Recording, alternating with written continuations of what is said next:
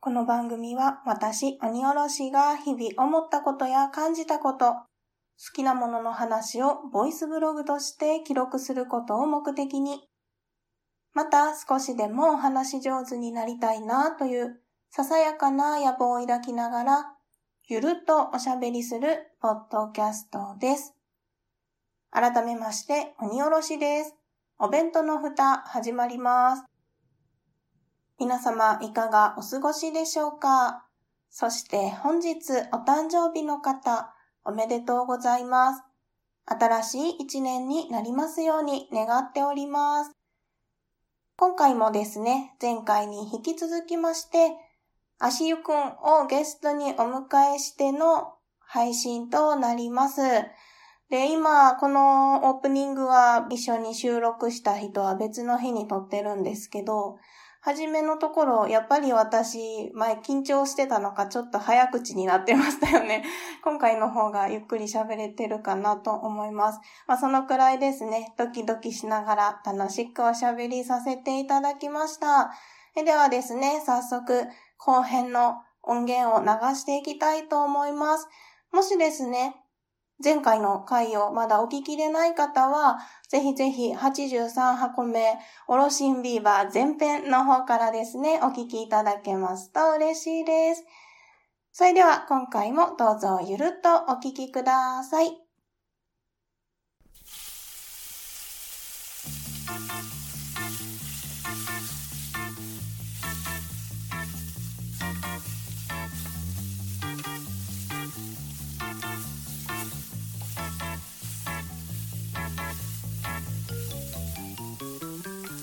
お弁当の蓋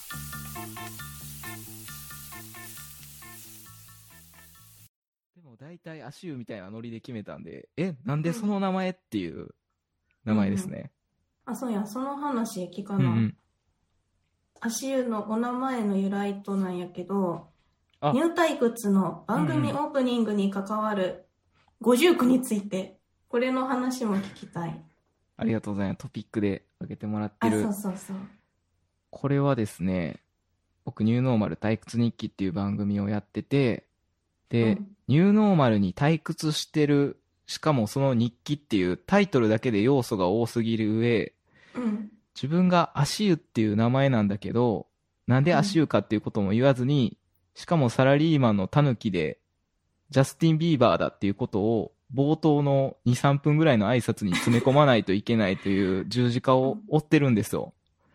ね、すごい渋滞してるよね、情報が。他の番組の方からも要素が多すぎるからよく分からへんと言われるんですけ ど。でもこの設定めっちゃ面白いなって思ってて。ありがとう。だから あ、設定って言ったらね。うん、いや、設定です。あ、設定です かはい。たぬきという設定ですんで。だからこれ、おろしちゃんもさ、最初、すごく流暢に喋ってたじゃないですか。うん、冒頭の挨拶とか。、うんうんうん慣れもあって、うん、最近あの一人で撮ってる時に、うん、やっぱ冒頭の挨拶だけ5回ぐらいやるんですよ。シャドーボクシングみたいな。5回ぐらい言って、あ、でもこの足湯の言い方じゃないな、みたいなんで、テイク2、2、3みたいな。はいはい、最近空で言えるように、ようやく6回目しかやってないですけど、回数としては多分60回ぐらい言ってるんで。あ、そうなだいぶ慣れてきましたけど。え、どれか抜けたとかもあった ある。あと逆になるとか。ああ、順番も大切やねんね。そう。ジャスティン界のタヌキンビーバーって言ってしまった時があって、ジャスティン界ってどこなんだろうっていうのがあって、うん、ジャスティン・ティンバーレイクとジャスティン・ビーバーぐらいしかいないんですけど、うん、そう。そういうのもあるのね。そういうのがあって、ちょっとね、これはなかなかの難易度ですよね。これ、早口言葉とかでぜひ誰かチャレンジしてほしいんですけど。でもこのタイトル、番組のタイトルとか考えるのが割と好きで、うん、で、ニューノーマルと退屈ってあんまり、今ニューノーマルがすごく大切って言われてる中で、もう速攻退屈してるっていう設定自体がちょっと面白いかなと思ってつけましたね、うんうん。とてもいいと思います。ありがとうございます。足湯っていうね、うん、由来は、これはですね、やっぱりこういう番組、トリッキーなハックというか、まあ、ゾンゾンビを特集してる回だったうんり、うんど土下座を特集してる回だったり、うんえーパンツを特集してる回など、まあ、いろいろなちょっと変わったハックを紹介してるんですけど、既成概念を吹っ飛ばすっていうのが大切だなと思っていて、なので、吹っ飛ばすっていうのは英語で言ったら吹っ飛ばすで、えーそれは実は足湯っていう読みにも変わるので、足湯という名前にしました。このいろいろかけてあるの よね。うん、い や、うまいこと思いつかはるなと思って。それで言うと結構名前の響きとかそういうの結構フェチなところがあってうん。でこれ共通の話題だと思うんだけど栄養士とあか栄養学の勉強をしてた時に栄養学の単語とかって結構面白い言葉が多いじゃないですかうん、あるね。なんかそういうのでこの響きたまらんみたいなのないですかえっと、うん今これ書いてあるやつを見てて思うのは、うんテトロドトキシンはいいよね。ふフグのフグの毒よねそうそうそうそう。いやわかるなんか響きも面白いよねテトロドキシンっていう、栄ぬ養か学につけるとなぜ消えるのかっていうの が全然わからへんけど。殺しちゃんってあの心まずは心からだっていう栄養と心理学の番組をかいわれくんと一緒にやってるじゃないですか、っうん。ていうのもあってこの栄養学単語フェチのテーマを入れさせてもらったんですけどおうありがとうございます。栄養学はあれなの勉強っていうのは独学でそう、独学でやってへてえ、ほんまはうんうん専門学校に行きたかってんけど、うんうんまあ親に一応大学は出ときなさいと言われはいはいはたい経緯があって、まあ大学でもそっち系の勉強はもちろんできるんやけど、まあ、その道にはなぜか行かなかったっていうのがあって、それでもやっぱり卒業してから大人になってからも勉強したいなと思ってやっております。いやーすごいでも実際ってにいう感じかな栄養学すごく汎用性が高い学問だと思うんでうん、ちょっと実際に料理してるしながら勉強するっていうのが一番いいような気はする学生の時もいいけどうんだから家庭で使えるかうらんいいよねっていうのもあるかな。でもあの結構面白いテトロドトキシンみたいな面白い単語が多いよねどこさヘキサエン酸とかね。そう なんかギャグみたいな名前よねねえこれはあれだね魚そうそうそう。えっ、と、ここ魚のは脂肪酸懐かしいなの名前やったかな。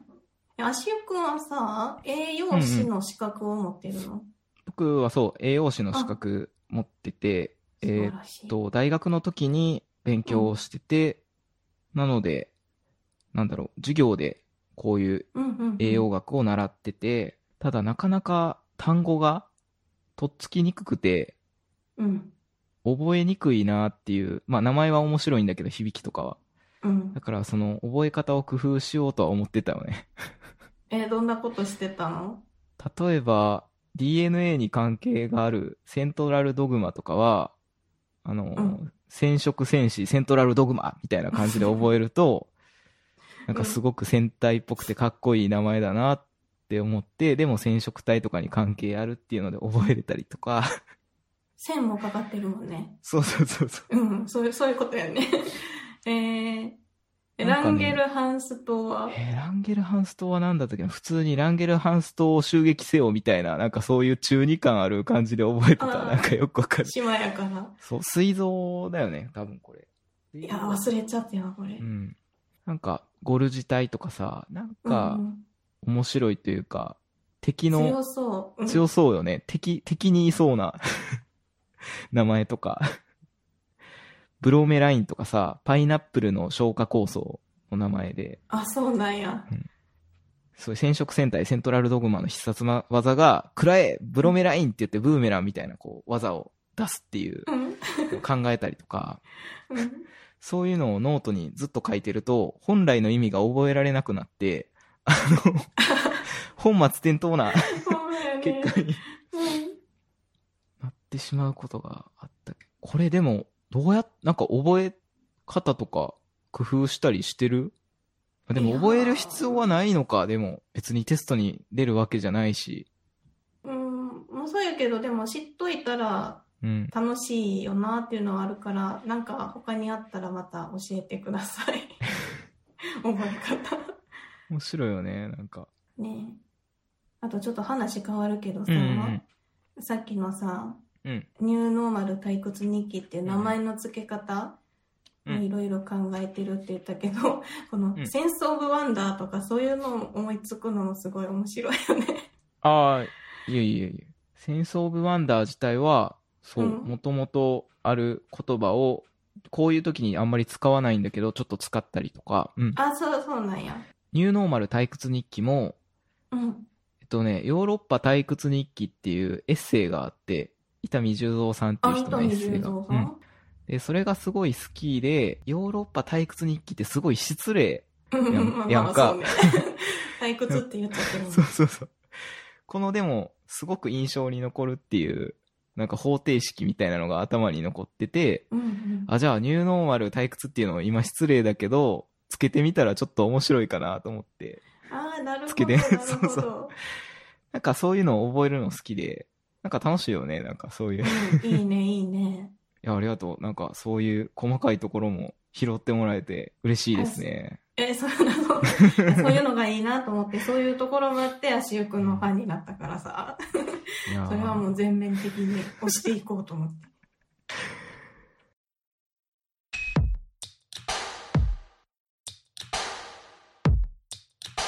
お弁当の蓋。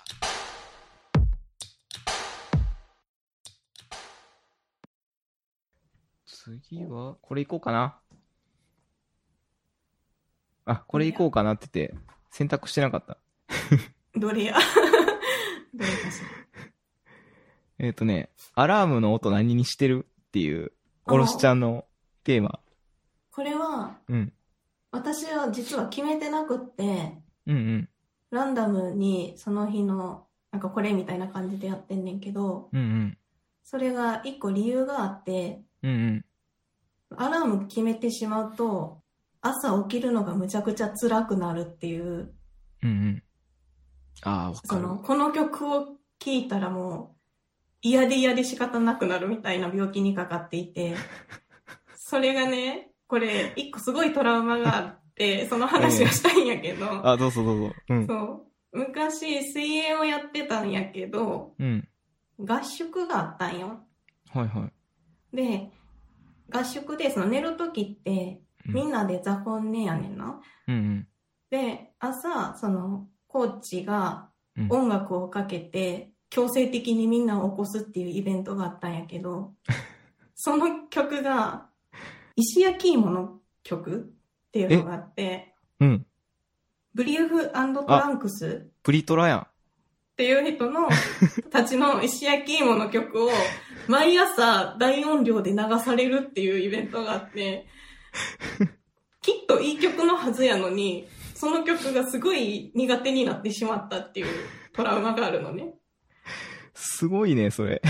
そう。だから、今もそのアラームは固定しないっていう風にしてるっていうお話。めちゃくちゃ分かりみが深い。 そう。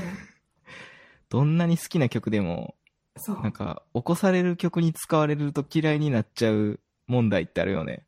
それそれ。もうまさしくそれやっそて。れがブリトラの石焼き芋の曲なんや。 そう。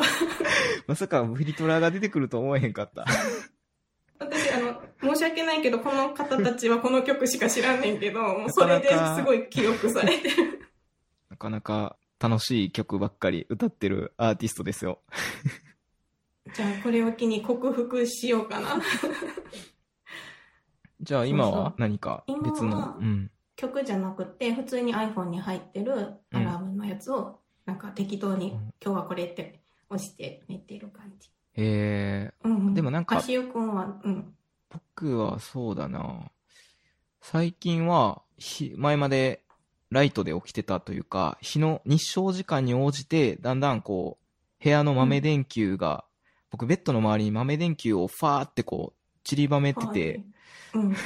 でその豆電球が100個ぐらいある豆電球 がじんわり日照時間に応じて明るくなるようにえまあこれあの照明人間っていうハックなんですけどあーあったあった。してたんだけど、なんかね、浅い眠りにだんだんこう、覚醒してきて、そっから、あの、ゆっくり目が覚めてくるので、ストレスはなく起きれてたんだけど、 うん。なんか浅い眠りになるからめちゃくちゃ夢を見るんよね、朝。うんうん。だからその短編映画みたいな夢を10回ぐらい見て起きるのがもう苦痛すぎて、うん。じゃあ光で起きるのはやめようと思って、うん。で、いつも6時半に起きてるんだけど、まあ元気が出る曲にしようと思って、うんウルトラセブンの曲で起きてたんですよ。あどんのなや、つセブン、セブン、うん。セブン、はいはいはい。セブン、セブン、ずっとセブンっていう曲なんですけど、うんうん。それで6時半に起きてたら、まあ妹がいてて、うるさいし、うんあの、紛らわしいって言われて、セブンじゃないって。 そう。で、やめたんですよ。あ、そうなん。で今はもう普通にピピピピピで起きてます。あノーマルな感じで。そうそうそうそう。 全然ニューノーマルじゃないんだけ ど、起きたらだからね、ウルトラセブンの曲で起きるのは、本当に7時で起きるのがおすすめですね。そう ね。そういうことになるね。怒られへんしう。ん。 いや、朝苦面手、白いな。朝苦手めっちゃ苦手。もう、願わくはずっと寝ていたい。今、ね、ゴールデンウィーク中に収録をしてるから、曜日感覚が3日目ぐらいからバグり出して、いや、わかる。朝もちょっとあんまりうまく起きれなくてってなると、そう。そうね。 ちょっと辛いよね。どんどん廃人化してしまどってんどん配信化し。へえ、いいですね。いいね。なんかじゃあ次、どうですか次は、あ、そうやそうや、これも聞きたいと思って。うんうんパディントン、パディカツ。これ本当に、まあ、いろいろなハックを私の番組では紹介させていただいてるんですけど、うん。今後ちょっとハックに上がるかなと思ってて、これは。おおパディントンですね、熊の。ー。うんうん、うん。この映画にハマってまして、すごく。あ、映画なんや。うん。えっとね、1を、1と2があって、1を今、あの、本当にゴールデンウィーク入る前に知って、1を1回、2を2回、2.5回ぐらい今見てるんだけど、おー舐めてましたね、パディントン。うん。あれやね、青い服着たクマ。あ、そうそうそうそう、青い服着て、なんか赤い、のっぽさんみたいな、帽子のっぽさんって言ったらあれか。なんかとんがってるような。帽子かぶってて帽 子ね。のこさんねヨーロッパ、ヨーロッパの話というか、ロンドンに住んでるクマちゃんの話なんですけど、可愛、いいもん好きなんですよ。可愛いもん僕好きなんですけうど、んあんまりなんか、そういう映画、あの、明らかクマちゃんが出てくる映画を好き好んで見てるかっていうと、そんなに見てはなくて、うん。で、ジャケット見てても特に、ああ、なんかほっこりしそうだなぐらいでスルーしてたんだけど、うん。最近これがツイッターで話題に上がってて、見ようと思ったきっかけがあって、うん。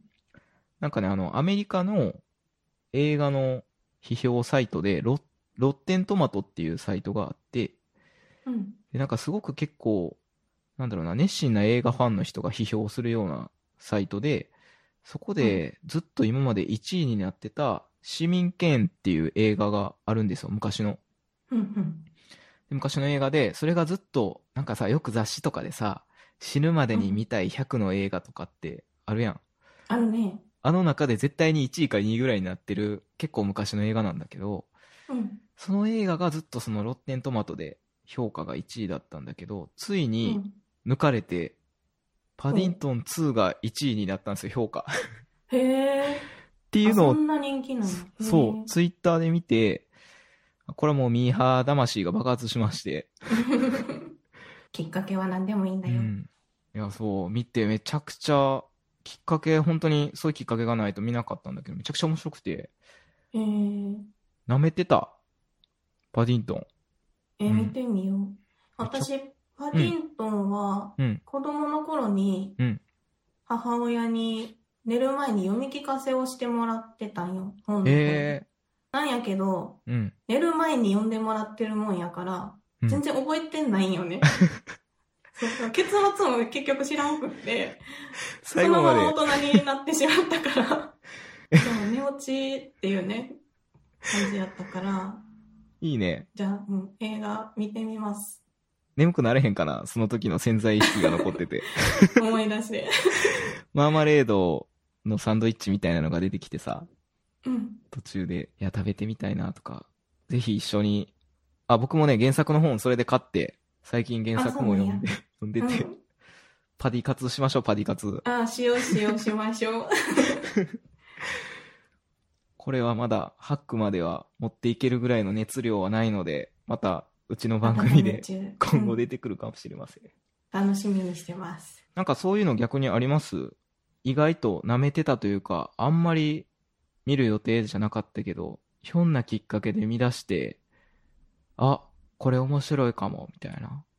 あ、それで言ったら、うん。ジブリのおう天空の城ラピュタと、そうなのあと風の谷のナウシカは、私、つい最近見て、え、そうすなげえの作品やってなった。えーそうえ、え、ちょっと、ジえ、ブリ好きやねんけど、なぜかそこは通らへんくって、えーそう。え、すごい。え、あ、そういうことがでも、成立する、でもジブリは好きっていう、奇跡的な、そういう状態を保って30年間生きててくれてありがとう。そう。 え、どうでした見て。いやーすごい世界観やんね、やっぱりね。これを見ずしてジブリ好きって言ってたらあかんかったなと思って。地球は回ると。うん。そう。えーすごい。 でもさこれもき、うんうん。きっかけが、うん。ツイッターでいろんなひ、あの、ほら、映画館えこれで、どれ、うんうんごめんなさい、今。いや、バルスの真似 した。あ手合わせる。 全然わかんない けど。ーうん映画館で再上映されるっていうのがあって、それを見に行かはった人たちが、あ、やっぱりいいよねって、いろんな人が言ってたのを見て、うんうん。で、映画館は行かれへんかったから、DVD を借りてみたい。あ、それで見たんだ。うん。確かにあの、コロナで、なかなか映画が上映しにくかった時に、うんうんすごくジブリやってて、そうそう。でも結構いろんな人見に行ってたもんね。そう。なんかそんなのさ、がありました、うん昔、ラピュタ見てて、あ、ラピュタ見ててとか、め昔めちゃくちゃ好きでずっと見てて、うんで、昔だったからすごく感動したっていう部分もあったかもしれなくて、最近見てないんだけど、うんなんか割とああいうのってさ、バルスとかさ、いろんなところでギャグみたいになってるやんか。うんうんなってるよねそういうギャグ的なパロディみたいなやつが全部頭にインプットされた状態で、普通に、初めましてでラピュタ見たら、ちょっとあれこれなんか、パロディのシーンちゃう、ちゃうんかなみたいな んで、その純粋に見見れましたそこは。ああこれのことかっていうのはやっぱり思ってしまったけど有名なやつかみたいな。そうそうそうメガとかもこれ かって。これかってなっちゃったけ どでもやっぱりうん。ね、作品がすごいなってよかったなっていう方が勝ったよねやっぱそうなるんや。ううわんすごいジブリ。ね僕はえめちゃ時くちゃ。間ちょっと待ってね、うん。あ、そうだね。時間え結構結構結構喋って喋ってる。ちょっと待って、何分しゃう、んあ、50分ぐらい喋、やめちゃ、まだまだ喋りたいんやけど、結構喋ってるなと。喋っちゃってるわ。喋ったね。だいぶ。喋ったね。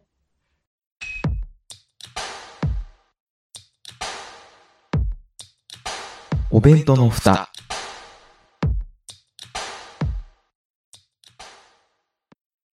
はい。じゃあ、時間も、あれらしいの で、最後じゃあ僕は、僕たちの共通点で使うけど不思議な関西弁っていう、おろしちゃんにあげてもらってるトピックが、お、最後に気になります、これ。はい。うわ何しこれかはそう、何しかとか、うん賞味とか、アホみたいに〇〇とかって、うんうん。ついつい使 えわへん。使いますね。意識しせずとも使ってるよね。そアメちゃんとかね。う、お揚げさんとか。おろしこちゃれん、がさ、うん。結構あの、そう、ここら辺のワードを、ポッドキャストでも対応してるから、やっぱそれで馴染み深いのもあるしね。なんかね、出ちゃうよね、やっぱうり。ん無意識に。これ、僕、好きなポッドキャストで、ワクワクラジオさんっていううんうん、うん。ポッドキャストを、おろしちゃんも聞いてると聞いてる思うけど、そこで、知らんけどっていうのを関西人が言うっていうのを、言う、聞いて言うよね。うん。あーと思って、 そうなんだと思って聞いてて、僕それまでそんなに言ってなかったんやけど、聞いてからめちゃくちゃ関西人アイデンティがなんかもう爆発してきて、最近めっちゃ知らんけど、触媒で言うようになって、急に そう感化されて。言いたくなるよね、やっぱ知。らんけど、うん。便利よね。そう。あと、なんやろな、関西弁自分であんまり自意識がないからさ、う。うんん、なんか気づいたら言ってるみたいなやつもあるもんね。でなんか喋ってる時も、この、うんポッドキャストで録音してる時も、うんあ私は割と初期からな、ナチュラルにっていうか、うん普通に関西弁で喋っちゃってたと思うけど、うん。なんか標準語で喋ってたつもりが、もう関西弁になってたみたいなもいやー、わかるわ。ん。ね。なんか緊張した時、敬語になるんやけど、うん。その敬語に行ききってないんよ。敬敬語に 行ききってないから、聞いた時にめちゃくちゃ気持ち悪い敬語になってて、めっちゃ嫌やねん、そ れ。なるよね。そういうのはあるよね。あ、ちょっとね、この関西のおばちゃんが言いそうなつながりで、うん。うんこれ言いたかってんけど、冷やし飴ってわかる、。わかるわかる。これこれ。懐かしい。えあー、サンガリアのやつう冷やし飴ってあんま関西でしか言わんのかなやっぱ。冷やし飴飲んでいくみたいな、おばちゃんに結構よく言われててんけど、昔。いや、地元のでも、私も子供の頃、うん。父親がさ、冷やし飴むっちゃ好きでさ、それこそ冷蔵庫にストックあってさ、マジで。そう、飲んでてんよ。ちょっと飲んでいい今。あ、 どうぞ。じゃあ、あの、食レポしてくださ い。知らない方のために。お父さんも大好きだったんですかおろすちゃんの。そう、そう、飲んで る。あ、美味しい。これ僕、江戸時代のレッドブルって呼んで、寄ってるんですけど、ああ、はいはいはい。噛んでしまわっかた。らんでもない江。戸時代の。そう、何かっていうとね、生姜と蜂蜜だけ使った、うんなんでしょう。飲みやすい飴みたいな感じなんですそうよやね。ね。うん、夏に冷やして飲むと、すごくいいというそうそうそう。飲み物なので、ぜひおすすめ。関西で発祥、震災橋で発祥したらしいです震ね。災橋。へえ。うん。そう。なんか冬は温めて、雨湯っていうもので飲むらしいですね。足湯と似てるね。あ、 そうそうそう。 音が似てるね。これ実はサンガリアのこのさ、冷やし飴ってあんまり売ってなくて、自販機で見つけたら本当にレアだと思うので、うん。即買ってください。この放送を聞いてる方は。あの、なかなか売ってませんので、見つけたら買いましょ僕もう本当に自販機近くにないからさ、冷やし飴売ってる。う。うん。最近あの、Google マップのマッピングに自分で、うん自分だけがあのマーキングできる、なんか旗みたいなの立てれるんやけど、うんうん。そこにあの、冷やし飴が売ってる自販機を見つけたらマッピングするようにしてて、うんあの、ポケモン GO みたいに冷やし飴 GO みたいな、ああ、ことをそういうことなのね、この。やってますす。そう、冷やし飴号って書いてあるから、 この号は何の号やろと思ってね。ポケモン号か。なるほ ど。なのでぜいひ、や、面白い。関西出身のおろしちゃんには関西魂を思い出してもらうために、ぜひ東京で冷やし飴を見つけたら、冷やし飴 GO を押してもらって、飲んでいただいたらなと思ってます。うん。はい。探そう。探します。 すいません、いっぱい喋りすぎちゃいましたね。いえいえいえ、こちらこそ、めっちゃ楽しかったです。同世代なんで、喋り出すと無限に話題が出てきそうですけど、ね楽しかったです。あ、ありがとうございます。はいよかった。また、これに懲りず、よかったらあ、来てください。 ぜひぜひよろしくお願いします。はい。はい。では、最後にですね、何か告知などありましたらお願いします。あ、ありがとうございます。えーポッドキャスト番組やってます。ニューノーマル退屈日記という番組をやってますので、ぜひ、ポッドキャストで聞いてください。よろしくお願いします。はい。ぜひぜひ皆さん聞いてください。いろいろなハックがあるので、 はい、お願いします。はい、じゃあ今回はしゆくんをゲストにお迎えして、お弁当の蓋をお送りいたしました。ありがとうございました。はい、ということでですね、2回にわたりましてのあしゆくんとのおろしんビーバー、大変楽しくおしゃべりさせていただきました。え、またですね、今回の配信裏話といたしまして少しあるんですが、ズームでつなぎながら、録音は別の機械、まあ私は iPhone やったんですけど、それで撮ってたんですよ。で、その私の音源と、足湯くんの音源を、足湯くんの方でですね、ガッチャンコしていただきまして、サイズも小さくしていただいて、コンプレッサーもかけてノーマライズもしてもらって、MP3 の状態にしてもらってる音源を編集するだけにしてもらってたんですよ。だからすごく本当に助かりました。ね、めちゃめちゃ優しいんですよ、足ゆくん は。はい、というところで本当に何から何までありがとうございました。でこれからもですね、ぜひぜひ仲良くしてもらえると嬉しいです。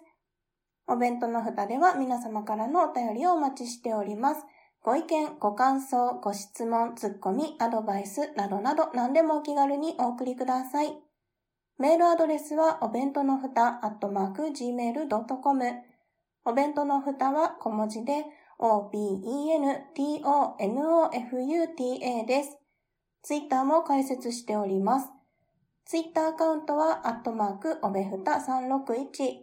おべふたは obefuta361 は数字です。検索してみてください。ハッシュタグはおべふた。おべはひらがな。ふたはカタカナです。Gmail もしくは Twitter の DM にお便りをいただきますと、番組のステッカーをプレゼントしております。ぜひお気軽にお送りくださいませ。また、ハッシュタグおべふたでメッセージをいただきますと、ハッシュタグ大運動会でご紹介させていただきます。こちらもぜひお気軽にお送りくださいませ。それでは今回も最後までお聞きいただきましてありがとうございました。